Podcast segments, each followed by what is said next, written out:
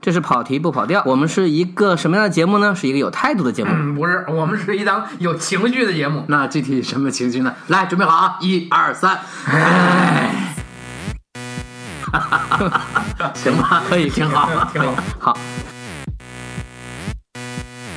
Backdoor cracked, we don't need a key. We get in for free, no VIP sleeves. 对啊，顺着这个霍建起，我多说几句。那个，其实这个就是有一个，就是我刚才不是说了吗？那个霍建起应该在那前后嘛，还有一个片子叫《台北飘雪》，嗯，那个片子本身其实没什么，那个拍摄地点是这个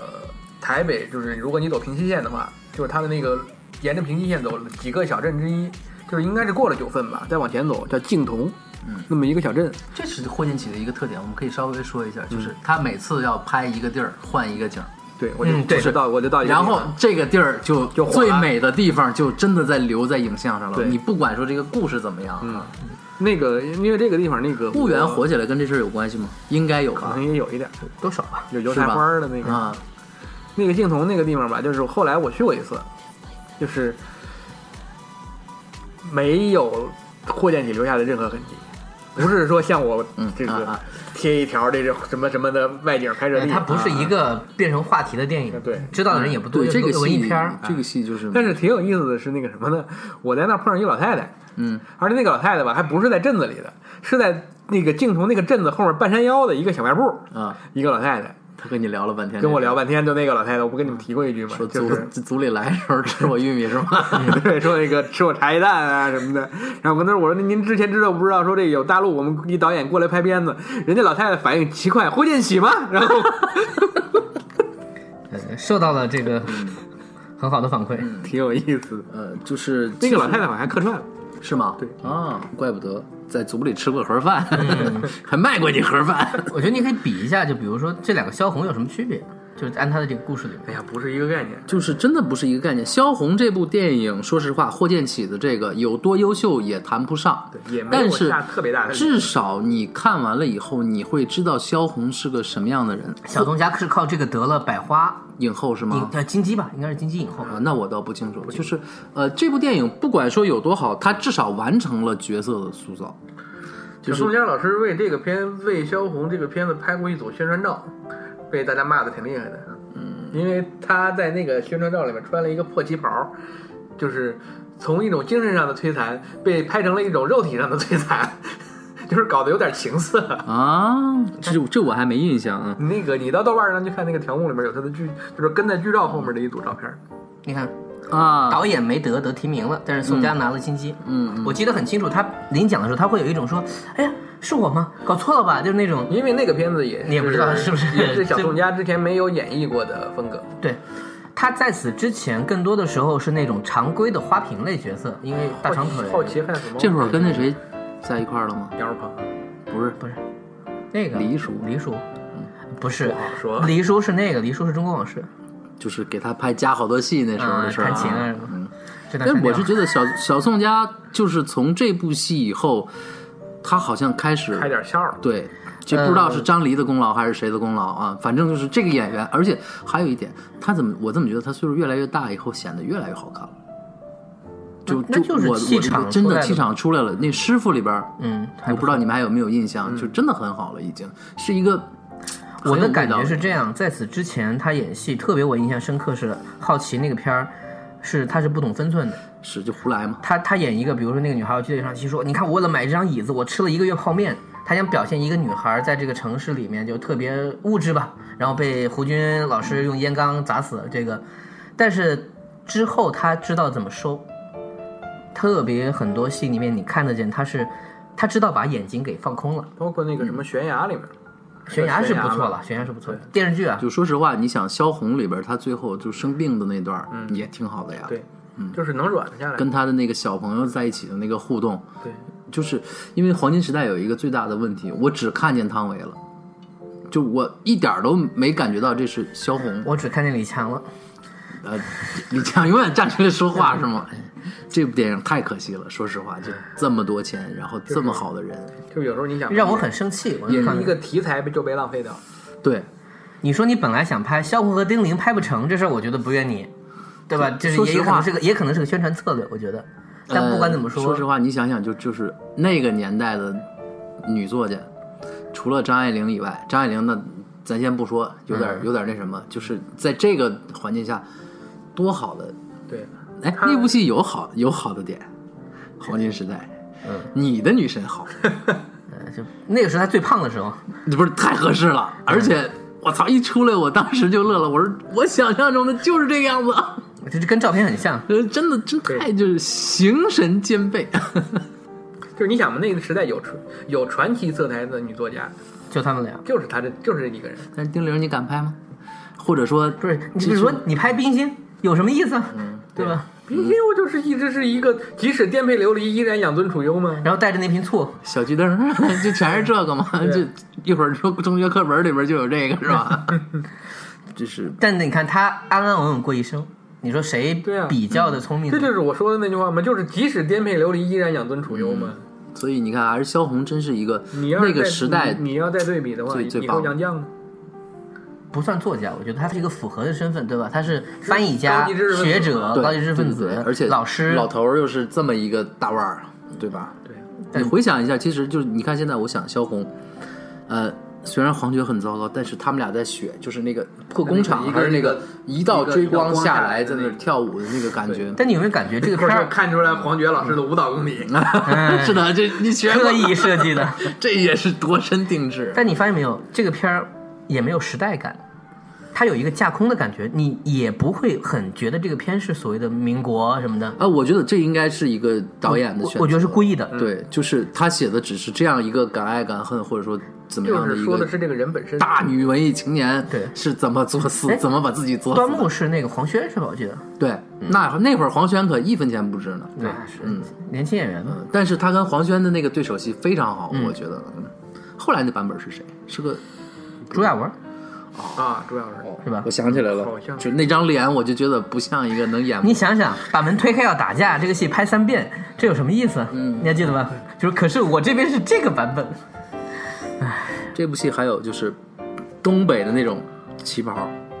的美感，啊就是不是对，不是不不是张曼玉，扣不上不是是嗯上海，这个哎不是开襟的扣要一直扣到膝盖。对，就是它不是那种时装性的那种特别修身的那个，但是就是我就觉得萧红穿上不是萧红，啊就是小宋佳，小宋佳老师穿上那个那个时代感全出来了，嗯，还是还是那个问题，视觉上留下了非常。非常有独特的审美的一套东西，这跟导演的选择有有有有关系。小宋佳老师很反感，人家叫他小宋佳。 呃，当然也是因为现在他红了，那个宋佳没了嗯，这没影儿了。不怎么工作现，在基本上在推他女儿，对啊，就是他自己不止一次在采访中说，现在我觉得以前觉得无所谓，因为我是年轻嘛。但是当我去台湾的时候，人家喊我小老师的时候，我就觉得我有必要要强调一件事儿了，就是我觉得我是演员宋佳。嗯，那这其实个你说萧红，我还有一个印象特别深，就是她好像是不是在北京，我忘了，就是她房东，她房东的那个、嗯在北一京个一个太太是李克纯演的，啊，对，然后那个李克纯就是冬天天儿挺冷的嘛，把她叫到她这个屋来说那个吃点这烤窝头片儿，馒头烤馒头片儿，烤馒头片儿还是烤窝头，反正就是这类似这种东啊对西对吧，对，就是就说是在那个那个炉子上对，啊，然就后是那跟生他火的炉跟他子，说一句话，说没事儿吃着玩儿呗，嗯嗯嗯，嗯这么句话。然后我当时心里活动着补了一句，我说您倒把旁边这豆腐乳搬来呀。 最好的应该是麻酱，对，芝麻酱抹北馒头京对北京人民不是爱吃芝麻 酱吗？嗯，挺好的，真是就挺是好霍的，嗯建起有时候拍那些生活化的东西也很好。呃，很放松。就是它不是一个，它是从某种意义上来讲，就是偏诗意的东西。就是就如果故事对我来讲如都果没有那么重但嗯要，他是这样，我觉得，就是如果这个故事够好，我一定用这个好的这个外在的东西把这个故事给你烘托好。说实话，萧红可能是他所有片子里故事性最最最弱的，对啊，就是他是用另外的一个做法。但你看他也不是那种什么我试图进入他的精神世界，没有，倒也没有没有我就把事儿我试图让他进入我的给精神世界我就给你顺下来。他就是非常客观，就是他可能跟画画，他就喜欢那种那种距离感。所以你看啊，生活秀糟糕的地方就在这个地方，就是他其实不太了解他要那种感觉，赖双阳那个人物，对那个事情，他又把那个市井放在他重离得太庆，近了啊。重庆拍的也还不错，那个索道那些景儿也 OK，但他其实他并不太了解这个女人在这个状态中的样子。说实话，生活秀应该他是靠想象交给去拍严老师， 万箭穿心那路子那就对肯定了，对吧？就是那种生活的那个那个那些碎渣噼里啪啦往下掉。所以你知道那我，种我感觉因为前段时间要录别的节目，重温了一下，看到结尾那个陶虹在雨中跟陶泽如崩溃的大嗯喊，我觉得好难受啊！就是，就是这种表表现的表现方法哎。这么哎说说实话，大大桃鹏红老最师近也没没了啊，岁数大了，可能也是。反正有两年看不那上。小桃红还在演呢，小也刀可能是咱们看的东西里面没他，有可能。就是咱们很多是不是演电视剧不婆看可能演对吧婆婆去了。嗯，呃，不至于，他好好像没到那个婆婆还不至于，可以演这个一家几几姐妹里面老大，老大是吗？嫁不出去的姐姐，对对对对对，还得嫁不出去，你说演演朱媛媛的姐，都能演朱云的姐姐了，这个岁数就这设定就朱媛媛都快演婆婆了，你说是吧？好 吧？所以你看这个女演员的这个荧荧屏寿命，嗯哎呀那就是这个样子的。不是，而且在在你没当婆婆之前，其实有几年你可能戏都接不着，你你就会是很尴，对吧尬的不那是那个个尴年纪尬的年纪嘛。因为你当不了女一，对吧？但嗯你你又当不了妈，那哪有那么合适的？有那么多嫁不出去的姐姐，何况还是哎你要演我可以多找一些二胎的题材，嗯，符合那个现在那个的年政纪的母策。亲是对的。对对对对对对，但那个年纪，她如果那 往个下年纪还走不让二胎呢。对 啊， 就是个难办。哎呀， 这个事儿不好办了。哎呀，只能行所以我就说嘛，你看有很多电视，但往下走可能会不一样，就是咱们在这些年看到的很多电视剧，它人为拔高了表哥、表弟、表妹的这些相处的关系，因为你总需要就是因为搭着说话没有别的戏可以搭，所以他就只能把这种特别，他有时电视剧会安排说，哎呀，比如说你的什么大伯不在家，这个弟弟从小跟你长大，要住住一一起，对对我们家明明没这么多亲，这么多亲戚，你又需要这么多家庭矛盾，是怎么办？家有儿女，你这两家往一块儿并都来了嘛，要不然怎么弄那么多怎么孩凑子三个啊？对啊就是怎么完美复制《成长烦恼》？就是啊， 我都没地儿抄去。 你说嗯你害人不害人？哎当然，你看啊，霍建奇老师再往后也就哎，那你说你刚才为什么没推荐暖呢？就我因为想吐槽黄金时代啊，啊，就是嗯你觉得嗯暖我很喜欢，因为暖是这样，就是暖它那个下雨这个元素用的太漂亮了。对，你记得吧？就是一半儿的时间可能都是在那个，嗯呃再一个可能有一个私心，就是郭晓东也确实是太糟糕了。暖的那个主演叫李什么？郭晓东呃女主角女主角啊，你那个女孩儿也没也了，没了。嗯，查一下但是那部戏香川照之是真好，那人家拿奖，这不是大叔大，人家不是靠什么对着那个接雅人大喊嗯就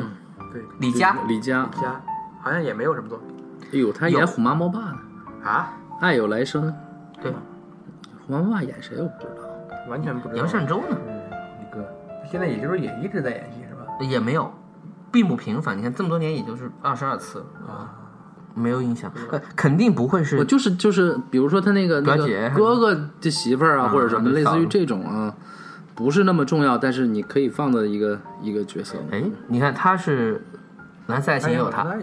呀啊，那还是就是霍老师爱用的人，哎手手，对对对，这个有也有关系。那一九八零那个我没看完都，我看我这么热爱霍建奇老师，我就看了一半儿我就放弃一了九八零年代爱情啊。就是野夫那个嘛。没看。嗯反正他最近最大的电影是《大唐玄奘》，就是一九八零有一个问题，那个景儿我我就我不能忍受的是，我觉得那个那个寨子不好看。不是土家族的什么那个？对对对，就是那种家野夫嘛，啊、我就你觉得啊，你在美术美术上都，都这啊样。随便了。当然再往后还有一个更吓人的，就是传说中的大唐玄奘大唐玄奘。哎呦我的妈呀！那还是大投资电影。开啊，玩是笑，那个是一那是一带一路的片子，啊是个是个项目是吧？对啊啊，当时最早宣布的就是一个这个，还有一个那个功夫瑜伽，还有一个大闹天竺，啊对这个大闹天竺也算一带一路的项目，是吗肯定！啊，我操！反正这个大唐玄奘肯定是一带一路的项目。对对对，因为当时好像就是我艺看术到总过，监王家卫，这跟王家卫肯定没什么关系。 当然了，王家卫老师都干过摆渡人了，你你不要 是吧？不要无限拔高王家卫。对对 对，大家都是要挣钱吃饭，大但家是都是要活给面命的子嘛，对吧？嗯，对反正玄奘玄奘是是特别糟糕的一个一个东西，我觉得。功夫片儿主要是他想讲故事，我觉得就是霍老师觉得是不是因为这些年过得好像你们只认为我能拍风光片儿，不行，我得来一个。你这故事也太散了吧？但是就就我是跟你说，真的，说实话，就怎么说吧，他一路上就是沙漠里啊，就是路程上的那些戏，就也难看。没有好看的地但是儿但是就是有那个路程上的那些石影撑着，还勉啊，强。就是你从视觉上来讲，它肯定没有那么糟糕。嗯对，就你想但就是就是如果是一片大沙漠，这个黄晓明一个人牵着匹马，最后在路上走，那大全好看，对你还能接嗯你受看不着了，脸就没你事儿。你假装自己在看那个阿拉伯劳伦斯是 吧？ 也不是。那个这拔的有点 高啊！人就家看就可怕的是，他到了印度之后，你知哦道吗。哦哦，对对，太吓那些人什了。么开法会啊，什么在庙里怎么怎么的那些，就硬聊那些，就就而且是，而且主然后要那么啊长的对话，你也不知道在干嘛。而且主要问题就是抠像抠的极差，霍建奇老师用了这些高科技以后，我，哎呀，我我特别伤心，你知道吗？ 当时我好像跟你们俩说，我还鼓起勇气，本来想去电影院看了，后来我是在电影院看的，那就是你拦了我一句，对是吧？对你说你别去，啊我说你算了吧，唉，然后出了这个以后，我真看了， 我跟唐老师一块儿看的，唐老师直瞅我说你怎么了？我喜欢他，然后看到一半的时候，你是喜欢黄晓明 吗？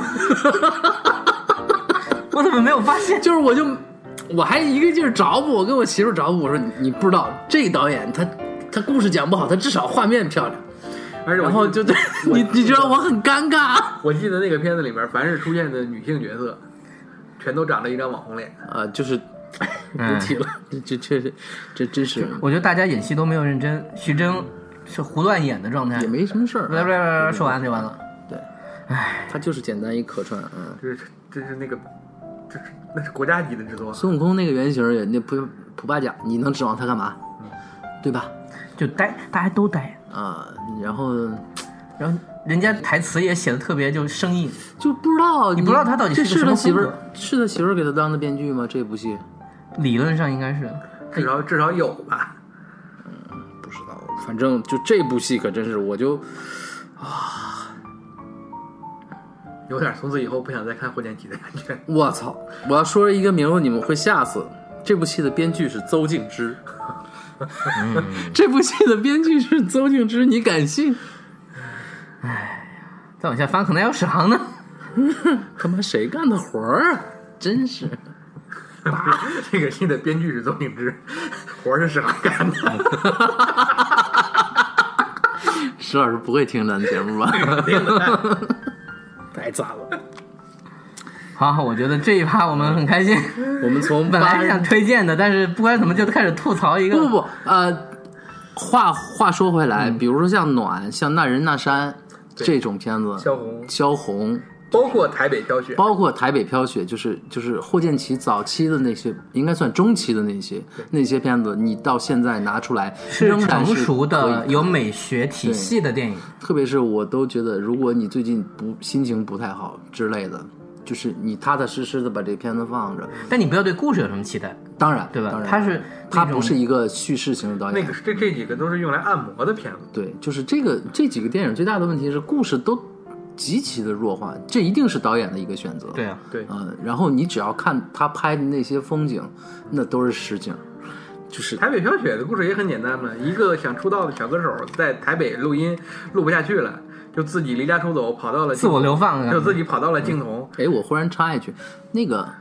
刘亦菲还演过一个《五月的雪五跟五月天五月天怎么搞在一块儿》，的？对，那个是？谁拍的？那是个台湾导演，没看过，我知道那个片子嗯。因为我有印象是说设定是刘亦菲在哈尔滨，啊，啊，嗯，就我有印象，我总觉得总觉得那个好像是跟霍建起有关系，我查一下，应该是不是啊？应该不是，对对对。那也是刘亦菲早期作品。对，霍老师是可以，真的是库老说那个特别好，就是他是一一些他的电影是可以做按摩来用的。不是他要如果你捧着说。你要有那种所谓对宗教、对什么那种大命题的那种方向，你其实可以往生命之树这种走，可他没有，他没有，他就他没他不他也不是说要玩的多他真的高是个多干深活的一个人嗯是的，嗯，所以呢，就不像我大爷拍个什么边走边唱这种神叨叨的那个，就你要真给你很他难受啊拍这个小说，他也可以拍，对但是问题那个片子叫《五月之恋啊啊，》，然后呢，有五导月演天啊，导演是徐晓明，不是那个徐晓明，嗯，是台湾的徐晓明。我就不嗯认识啊了。就这是个徐晓明呢，监制了《十七岁的单车》《蓝色大门》，然后《十七岁的单车》他是编剧之一，嗯啊，那就他喜欢青春的这这种是题这材嗯么个套路的人。明白了。那行这霍建起这拍就这么着。 行，这一趴我们先停一下，然后我们放首歌，来首什么歌呢？想一想，有什么可以带哏的歌？你可以放个黄金时代， 放一个打打版的黄金时代。 万奇老师的片子里面有没有过什么歌？那我现在印象一想的话，我想到的其实是，呃，情人节的歌， 就是陆毅和赵薇唱的。下面请听由赵薇带来的《爱情大魔咒》。好，行，随便挑一首吧，我们就往下走。这个还真是有梗啊！从头再来，嗯，芝麻芝麻开门哟，黄瓜黄瓜它不在家，给你一块芝麻糖，这个早上你就满足了。五月一号的北京。人人都很讲卫生，就怕了山来了沙尘暴，把所有白领吹成黑领了。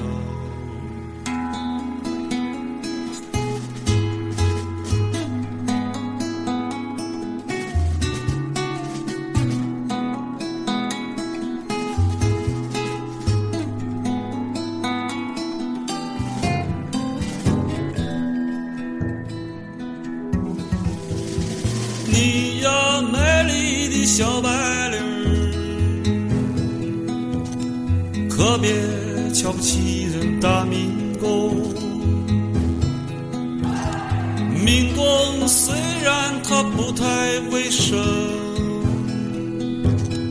总比很多人心要干净。五月二号的北京。人人都很讲文明。谢谢，对不起，excuse me，把所有的穷人都打晕，把所有的穷人都打晕，把所有的穷人都打晕，把所有的穷人都。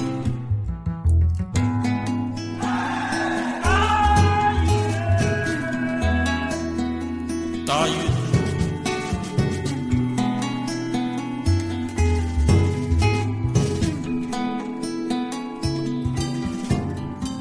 不是，你再来来，吴老师再介绍一个。行，那我我接着来啊，就我刚才预告了一下，我说要聊一下《神奇的九四年》，这个很多人都会提到，就是这是一个电影大年，这个大年是世界意义的，不管是美国、欧洲， 应该是横跨九四九五，嗯对，就是你要这么说，九三、九四、九五，就是因为很多九四年的片是九三年拍的，嗯，也有很多九四年的电影到九五年才会显出，对，才显出他自己的一些，比如说我们都知道有著名的三大导演拍出三部禁片，嗯，呃，但是三部禁片的那个命运不太一样啊，就是比如说呃，张艺谋的《活着》好像是放过然后被禁，嗯，呃，蓝风筝是从来没有公开放映过，他就是违规参赛，然后他就被禁了，对对然后陈凯歌的《霸王别姬》也是放了。放然后一个多月以后，然后因为， 后来有一位老人说放嘛，嗯，是吧？然后就这样放嗯了，对，八王别姬应该是得了奖之后，对，这个片子先在香香港上的，如果我没有记错的话，然后再在内地上的，所以但是他没没像那个田壮壮踩线是吗？田壮壮是因为对他个人的行为做出约束，他就十年不能拍，好像是该名导演多少年之内不要不能拍片儿。有很多，这这是一个明文的一个规定，就像姜罗文的段子是吗？我我要 我要拍了，说没人说这事儿，呃我不信。你看娄烨五年不拍，对吧？这这都是明显，然后啊，娄烨也废了，哎他拍出来也没怎么着，也废了。所以，但是我要说的呢，是在这些大年当中有一点点被掩盖掉的一部电影，所以现在提的人很少。这个导演啊，接下来厉害了，建国建军大业，黄建新在九四年拍的一部电影叫《背靠背，脸对脸》，呃，这是他在西影厂时候的电影，所以故事也发生在西安。然后这个片子里的制片人是谁？张之亮。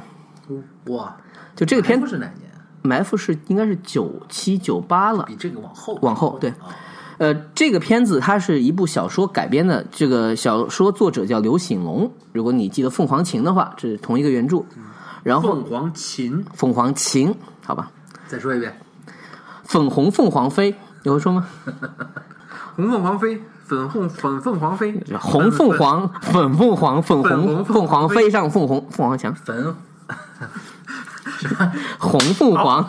红凤凰，粉红凤，粉凤凰，看来我不灵。粉红凤凰飞上凤凰就是墙，红凤凰，红凤凰，红凤凰飞，嗯，我听懂了。红凤凰是吧？红凤凰，红凤凰，红凤凰飞，不是，就是我说那个什么牛妈说我要画轰了，这芳芳演的吗？芳芳，你跟追哎我妻三人行，你注意我的嘴型发疯，我管了，我要发疯了。哦嗯，阿妹，你什么时候到我书房里来的？我要花红的，说过哎多少次了，发疯不是花红，要用上牙咬着下嘴唇，发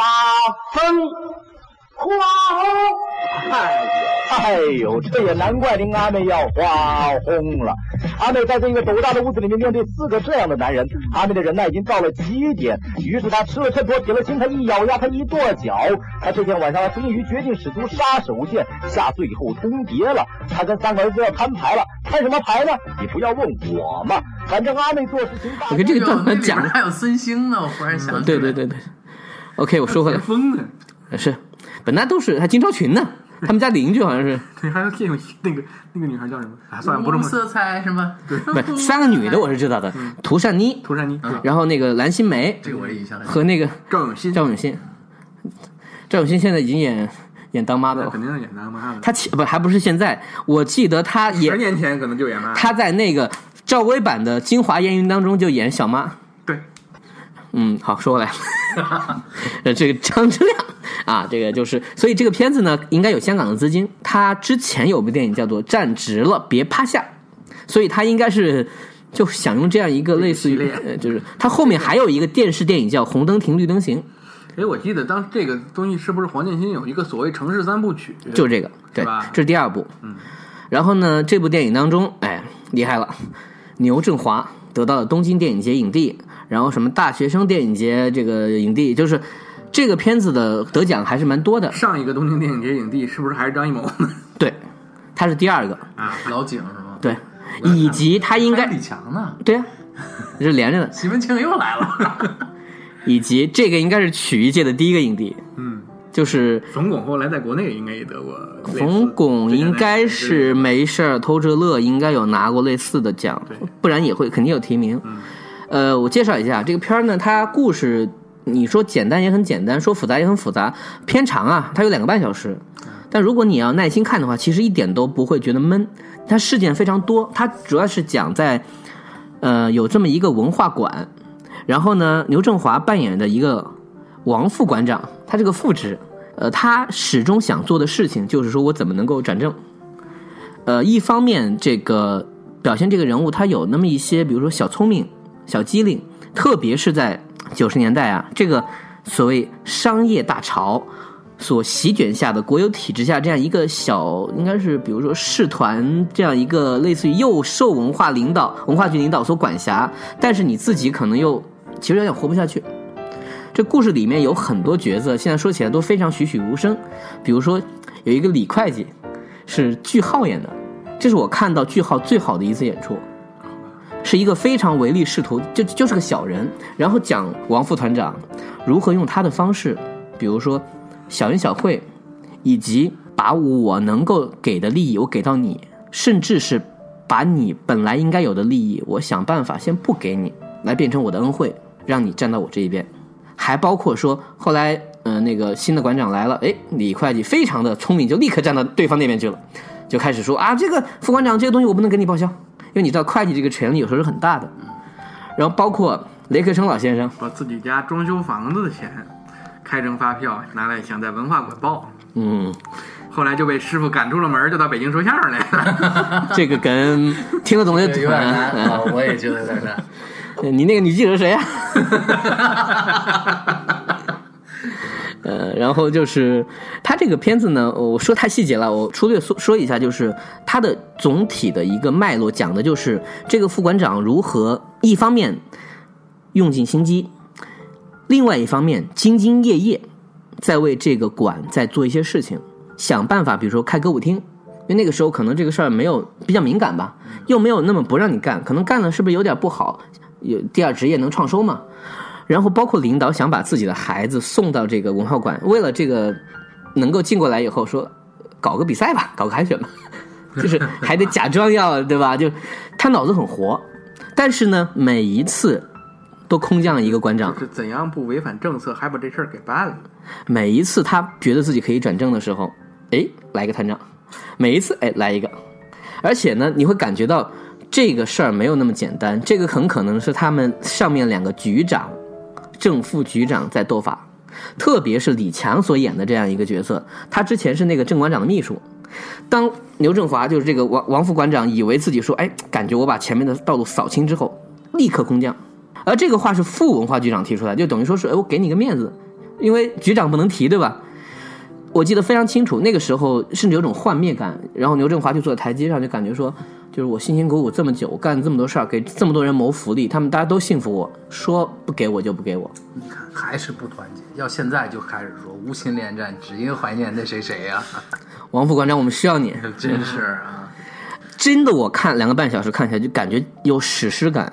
中国人窝里斗那点事儿全拍到了。哎，我觉得你约两个两个半小时这件事儿，其实这个国产电影不太讲究时间的这个问题，对，那个时候还是从 而且创我记得那就会是儿从创作出发嘛。那会儿就是普遍的所谓片长，好像那个时候没有两个小时以内的电一影，百我分钟这个事儿是香港电影，对，那是因为快嘛。而且再长了一个录像带装不下。对，你你有印象，很多录像带翻录的时候没有前面，没有后面，嗯，没有片头，对。然后这个片子呢只，能用另外的一个格式，就压的那个特别不清楚，对 L R 什么 S R 什么，不然就两盘，你自己想吧。另外一盘特别少，对吧？对嗯，对，这个片子我觉得很值得现在拿出来聊的是，呃，黄建新是一个非常应该怎么说呢？他非常聪明的，能够用不去用激烈的方式去表表示他的讽刺和他的反对意见的一种方式。因为有一部所谓被誉为神片级别的一部电影叫《黑炮事件》，这也是他现在基本上尽管这些年拍了很多奇怪的电影，以及监制了一些烂片，黄老师现在主要是坚持，对大家很多人心中依然不觉得是坚持我能够原谅的，电影家协会的这个职务，对他有不是那《武功传》什么的都是对黄建新是放在跟导演一样位置的那个。黄建新，他从某种程度来说有点像大陆陈可辛的这个意思，就是我是一个大监制桥梁嗯，我是个大监制，我我给你带来一些资源，你你给出点我主意啊钱，对吧？而且他也不挑，你要是算票房，任老先生可不低呀、那当然，啊， 好多大意。人家客串很多戏呢。你们你这个童子说话，你记得那个亲爱的亲爱的，是亲爱的，亲爱的，他也是监制啊。对啊，所以呢，他这个片子当中，呃，对，那个片子呢杨亚洲在给他做副导演，就是他这几个片儿都哦我刚才看了一眼豆瓣儿，是他俩都挂导演，哦，那可能就是，呃，都挂导演，嗯但基本上那个一个当正然一个这副是嘛，很都明显都的黄建很。新的风格。对，可能其实就给他做执行导演，然后最后怎么着了吧？黄建新的电影呢，就是跟前面比如说这几个电影不太一样的是，他的片子真的你看的没有什么负担，讲故事，而且很流畅，而就是中国人那点儿事儿。而且黄建新跟偏一点点诙谐和幽默呃在里边儿。他跟西影厂那几个人也都不一个风格，对，他没那有几个人么强的实验性，或者，但是那个很强。黑炮实验性，黑炮和他的那个续集《分身》，都很实验。对你看过《分身》吗？也是刘子峰演的，就一个市长特别忙，然后做个机器人出来，每天替他去开会。到一个城里，机器人说我不需要你了。这也是一个老的母题嘛。但这个母题在中国电 影可对吧？王建新就按现在的话说，太接地气了，对吧？特别了解中国人在想什么，以及中国人怕什么。我觉得这一点特别明中显国。人做事的那个方法跟那些所谓丑恶的那个东西，就是就熟。而且切入点也特别好玩儿。你看，别说我不在乎，谁谁说我不在乎？就是你说中国家庭的隐痛，就结婚证没了，对吧？那咱们算什么呢？对吧？就为这事儿闹下去。谁说我不在乎那个那个李小萌那个女医生是谁演的？李小萌就算了，我不想提李小萌，你说的是李丽萍吗？不是那个那个女医就说粤语的那个姑娘，哦，那个，演那个百年润发的嘛，啊，我知道三个字叫什么，我我忘查一下，我了。查一下，我查一下。我还专门查过那个名字，后来后来吸引了嘛，对，就他奇怪的村冯语嘛，冯巩的助手嘛，嗯，对吧？对对有点像林熙蕾，对吧？啊，对，就是从某种程度罗上香，信，啊，罗将军，对，你一说名字我就想起来他爹一定是在这个 山西和湖南打过仗，好吧，就陈武玉嘛，并不是出生于广东，不，他爹可能在那打过仗。那他应该是名字应该是就秒地狱啊，我觉得这种名字一定是纪念，不是说你爹肯定是和你妈的有籍，或者说就是你出生在一个什么样的地方，就是北戴河、长白山、 少林寺。好吧。我生活中就有好多同学名字就是这样，嗯就带这是个两地名儿，嗯，当然他可能用的相对来说没有但是没有就是相近什么就是这真种的是好无语看这种啊，你看咱们刚才提的这几个，包括李佳，嗯包括朱杰，包括罗阳进，你发现没有断代了？这一波人他又没有得到电影的很大的好处，因为他不像就是比如巩俐啊、史可啊，就他们早一点，他一出来就出来了，而且一出来就真能走到国际上去。他也不像婉能挣钱，八裤衩那个是不是就是谁说我不在乎里边？对，就王志对文啊哈哈笑就气壳那个那样那气个啊，壳嗯，对对对。呃，但那个片我喜剧元素不是很喜欢，我觉得有点儿那他那造个作困。境是其实是一脉相承的，困境我很喜欢对啊，冯小刚客串演那个做假证的嘛，对对对对对，你是不是那个拍贺岁片的？你海都是我像他，就那个时候抓人抓的很笨。呃，一直到那个求求你表扬我，你看都是六个字，强迫症啊，就是风格嘛。求求你表扬我是陈好，陈好，然后那个哦范伟嘛，范伟，呃还有那个呢，还有苗圃呢，哦范伟最后那场戏多好啊，打个哈欠啊，我把他太干了。那个片子也挺就是范伟老师是真的变成一个，可以现在可以说是一个大演员，对嗯，啊是明星顶级的那种大演员，而且是什么都行。大师也是曲一圈的，人家也是正经相声演说过员，相相声，啊声正经相声演员，程先生。呃，回头说一下牛振华，我我个人觉得牛振华确实很可惜，就是他在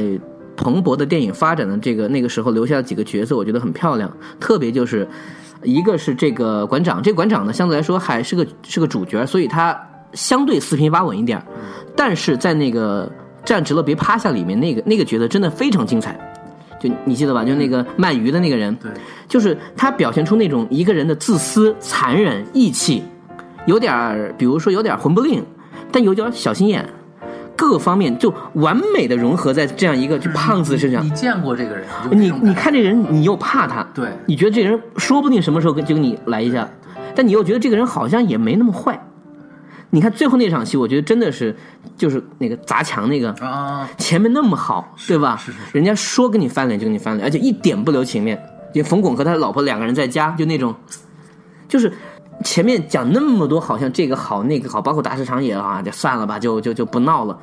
温情脉脉的东西，到最后一下把你知识分子给撕，一点儿都没有，人家就可以说赶紧搬家，这不就揭瓦吗？ 说白了不就是吗？他们这今儿是曲艺专场是吗？而牛振华在这个里面一点都不造作，这是我觉得非常难得的。他没有那种说我台演，你觉得这个人就是这样出来的，对吧？穿个背心儿，对吧？这样这样这样晃着他要是不没，他会一直演这种，就是还能演好多老大。演电视剧或者怎么样。你比如说张大民儿，是不是他就可以拿到，对对对吧？？所以就你看他最后一次在那个黄建新的电影当中出现的是马 F，但那个角色本身 不是主要角色，不跟他，而且不适合他。对对对对对，一个连环杀人犯特别屌，我觉得这应该是黄秋生的角色， 对吧？但你说他来演呢，也没有太大问题，只不过是就，主要是那部戏里边儿，但那部戏冯巩真好，对，滕老师也好，滕老师也好，滕老师也好，真是江山也不错，对吧？小江山陈好是吧？就江山和那个冯巩那个很奇怪的那种小人物之间的奇怪的感情，就是刘振华称得上英年早逝。那肯定，那酒驾嘛，对对吧？其实你想想，你记得不记得那个那个综艺大观里面，他冯巩还有倪萍他们仨面有一的个与皇冠面的与皇冠，对对对对，还说错了词儿，对，就是你这皇面的啊，不不，我这皇冠，你记得吧？对对因为他是在正大综艺演的，综艺大观综艺大观就一个版本，对就那个版本，再没演过。对综艺大观，但是你看版那本是个，冯小刚写的吗？对，对，嗯，哼，我们可不敢光顾。您这面的尊贵，我面的皇哇塞，透着豪华，那当然，是不是？嗯，你们转三天，跑两圈儿，拉得到一个客人吗？那个也你去哪？我去法国，我得加里营。这个你看，他把这个东西复制回来，就和周涛那些，嗯嗯就依然还是这个嘛，就还是这一个个套路男的和一对个女的这么平。对，而且那个时候的喜剧，其实你说它，它当然你谈不上有什么高级不高级，但总体它没有隔着你，嗯，它就是那种正常的放在一个呃有弹性的对话的环境里面，虽然还是贫，但是就是没有那么说，大哥你笑一个呗。对我都跪下了，你看我在胸口碎的石，现在是这个，这就让你而且当时综综艺大观的那个整个的这个氛围放的比较开，小偷公司也是那个综艺大观里嗯没错做的，很多人以为那个春晚的不对不那是是综艺大观，那个东西大观，那是一个特别美好的时间。对，隔周嘛，还有曲苑杂谈，你不知道他那天怎么聊，说那天一查说，哎，你发现没有，体育局二十七个副局长，然后说小东四十八个副总经理，哎呦喂，这梗接的好，这个你看管理这个这不错啊。领导带了头，小偷有镜头，对对吧？就是这样的，所以我就说这个片儿呢，画了五个圈的奥运巨头嗯嘛，你看全连上了，真的就是，就是、 有时候你这么说吧，这个一切历史都是当代史。曲艺作品或者有尤其是有的这个讽刺作品，如果它实现了跨时代，是他妈挺可，对这个对这个作实品。嗯在是挺可悲的。这个作品挺了不起的，但是对这个时代挺可悲的。何处不是白鹿原吗？ 而且真的，你现在有时候听那些，呃，九十年代那些其实不太有名，比如师胜杰啊，包括什么这个，呃，比如说田家那些，不是很好笑，但他不是很想很好笑里面那些讲到的，比如说反映某个思潮啊，反映某个讽刺的对象啊，都是完全真实的。他把一些那个时候的俏皮话，那个时候人们的想法，很真实的记录下那来。是因为现在不让你这么聊了，现在这么聊其实一样，现在不就被现在没有这种事儿，对对不对？对啊，主要是因为这个。对，而且现在相声也不这么讲了。嗯，现在也就算是相声回暖，你回头看，就是说我们说电视相声啊也还依然没有作品，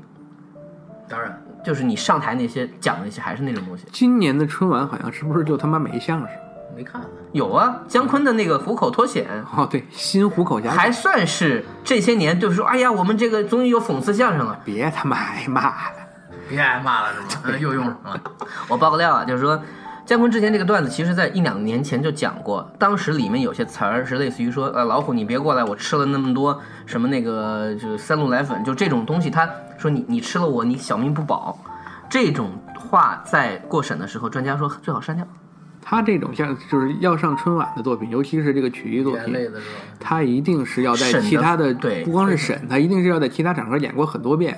要经过现场观众的磨合，他才能够上。他不是说光自己把词儿顺熟了就完了。所以最后你知道赶上什么？就是说，你看我现在装修，我体内什么那有害物质都有，嗯你看这有什么包袱？嗯，他就不让你说，呃，对，北京雾霾这么大，他本来有这句话的，现在不让提吗主？要北京没有雾霾嘛，你们造谣。 行，然后我这个片儿呢，我就不多说了，就是我是一个强烈推荐，而且我觉得这部电影，因为它没有特别特别清晰的版本，呃，怎么说吧，黄建新是一个因为这些年担担任了行政职务以后，包括监制工作嗯对被大家低估了的，在业务上很有能力的人。实际上是拍了真的好多这么接地气，应该是是而且我觉得它作为比如说知识分子的所谓的，我不说赤子之心吧，所谓的一些批判之心，就是其实还是如有的果黄建新不去当这个乒协副主席的话，啊，不是， 他不去当这个，什么 剧情？外行领导内行，这是什么意思？ 你什么意思啊？啊你对黄老师有意见吗？还是对评协有意见？好吧，反正就是借着吴老推荐这个片子嘛，就大家可以找一些黄建新的作品来看，反正我重点推荐就是他，呃，前面那几部，包括黑炮，炮，对包括那个，不是一个讲述什么说唱的啊，不是黑 pop，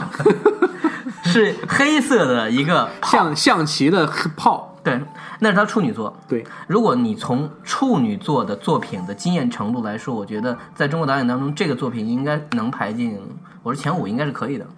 就是它的完成度主要是那你想说得很清楚。那你跟当时同期的就得跟黄土地，唐土地 那你没法比。红高粱那人张艺谋第一部就红高粱的，那没办对呀、是不是我说 他这一波 就，你西影厂的这几个人，但是那个时候就解放思潮嘛，对吧？对嗯大家想怎么干就怎么干嘛。你得憋按了照那么多年，可下可以对，而且你想，他这个片儿，你回头想，他自己说就预算不够嘛，就是想办法，他那会儿拍片子哪有他妈预算够就啊？没有给他那么多钱，而且包括有一点说过，他主要是一听你这题那材个花什么钱啊？那个德国专家，嗯人家说实在不行找个新疆 人呗。我说那不行，那这个我这个专家这个状态，这个什么东西，我这必须得要一个外国人，我这不能沟通的感觉，你找个新疆人。 新疆人也不能沟通啊。 时代不对，你看现在有这么多，二百块钱给请一专家，嗯，所以就嗯，我这么说吧，就是黄建新的电影是标准的知识分子电影，对但他一点都不曲高和寡，是的，他是一个相当不端着的去讲述中国人自己的毛病的电影的第五代里的老舍，啊，这个也拔太高了，你你 拔太高哎你了。这个忽悠的好，可以啊，黄舍黄舍 鱼，好吧，哎，黄 舍。黄鳝鱼，哎，这个什么？好，行，我说完了。好，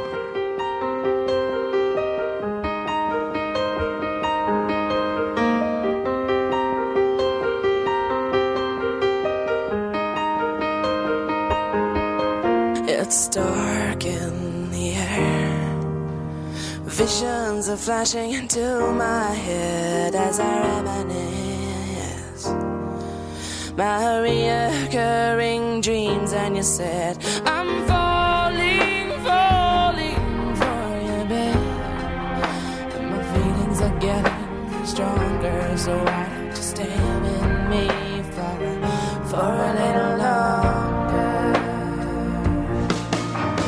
Come here, boy. Oh, oh, come here, boy. Come here, boy. Oh, oh, come here, boy. I know that my face is only too familiar to your sleep. I can see it in your eyes, and I can tell by your body heat.